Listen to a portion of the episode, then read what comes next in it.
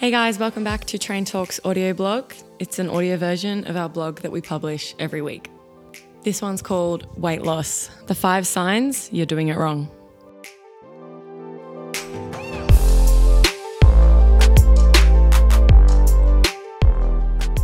Time after time, we talk to women who have set themselves the goal of losing body fat. And when we ask, How is that going for you? the response is often something along the lines of, I'm losing weight, but I can't sleep and I'm tired all the time. I'm miserable. It's affecting my social life. I keep falling off the wagon and having to start over. I don't know how much longer I can do this. This cascade of negative effects can happen when we get caught up in restrictive diet trends, confused by misinformation and conflicting dogmas, or we buy into promises of quick fixes and magical supplements. Honestly, we're pretty tired of women subjecting themselves to bullshit extremes to achieve their body composition goals. So, we've put together a list of red flags to help you identify where you're going wrong when it comes to weight loss. Number one, you're only focusing on one side of the equation. There are two sides to the equation when it comes to energy balance there's the energy that we take in, i.e., food and drink, and the energy that we expend through our bodily processes, daily movement, and exercise. You lose weight when the energy that you expend is greater than the energy that you take in. Energy expenditure minus energy intake equals energy deficit, which equals weight loss. However, if you're severely restricting your energy intake to lose weight and not making any changes to your energy expenditure, i.e., daily movement or exercise, or if you're eating whatever you want but killing yourself for hours in the gym every day to try and burn it off, you're making things way harder for yourself and probably stressing the shit out of your body.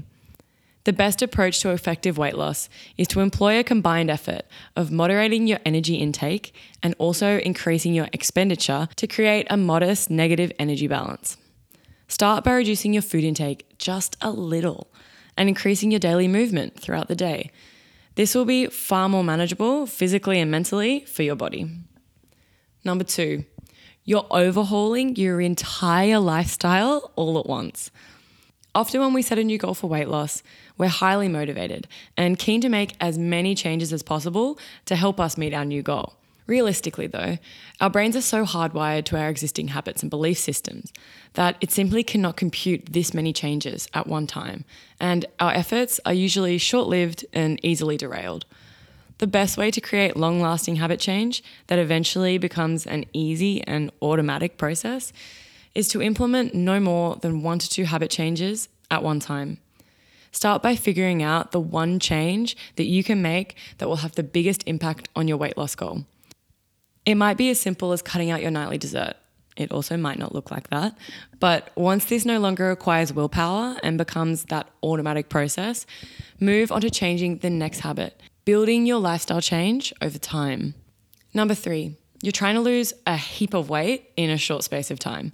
So the plan is to go hard on the diet and exercise for the next six weeks and lose five kilos. You might be successful and lose the weight, but then what?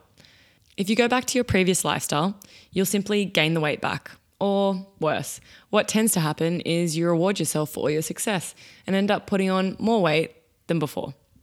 It's not sexy and it doesn't sell like a six week challenge, but long term lifestyle changes really are the only way to lose weight and actually keep it off. The truth is, your problem was never that you had to lose weight. Your real problem was that you didn't know how to maintain your weight in the first place. So focus on solving the real problem.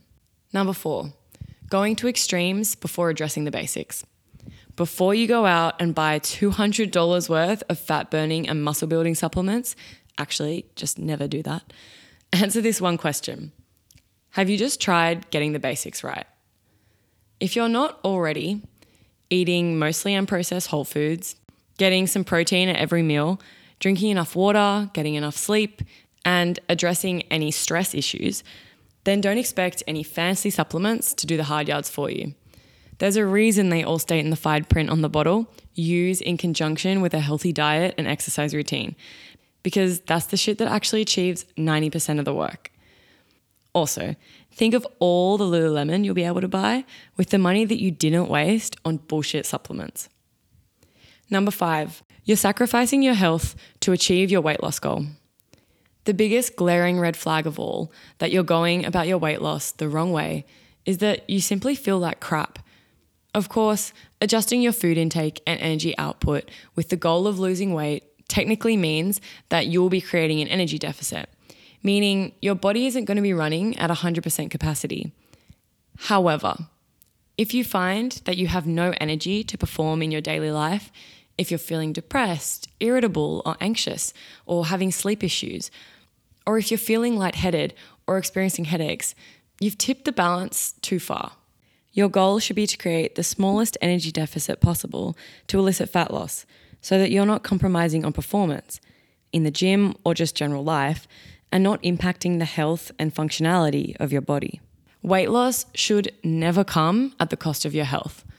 Extreme and restrictive diets can have serious health consequences, including muscle loss, hormonal imbalances that can lead to menstrual issues, nutrition deficiencies, depression, and can even impact your relationships with loved ones. Final thought weight loss doesn't need to be this super hard, restrictive, extremely sacrificial thing. Ditch the supplements and focus on keeping your body healthy and implementing smart, calculated changes over time to get the results you're really after. If you feel that your weight loss goals are having a negative effect on your self worth or affecting your quality of life, definitely seek some professional help because your weight loss goals should never come at the cost of your mental or physical health.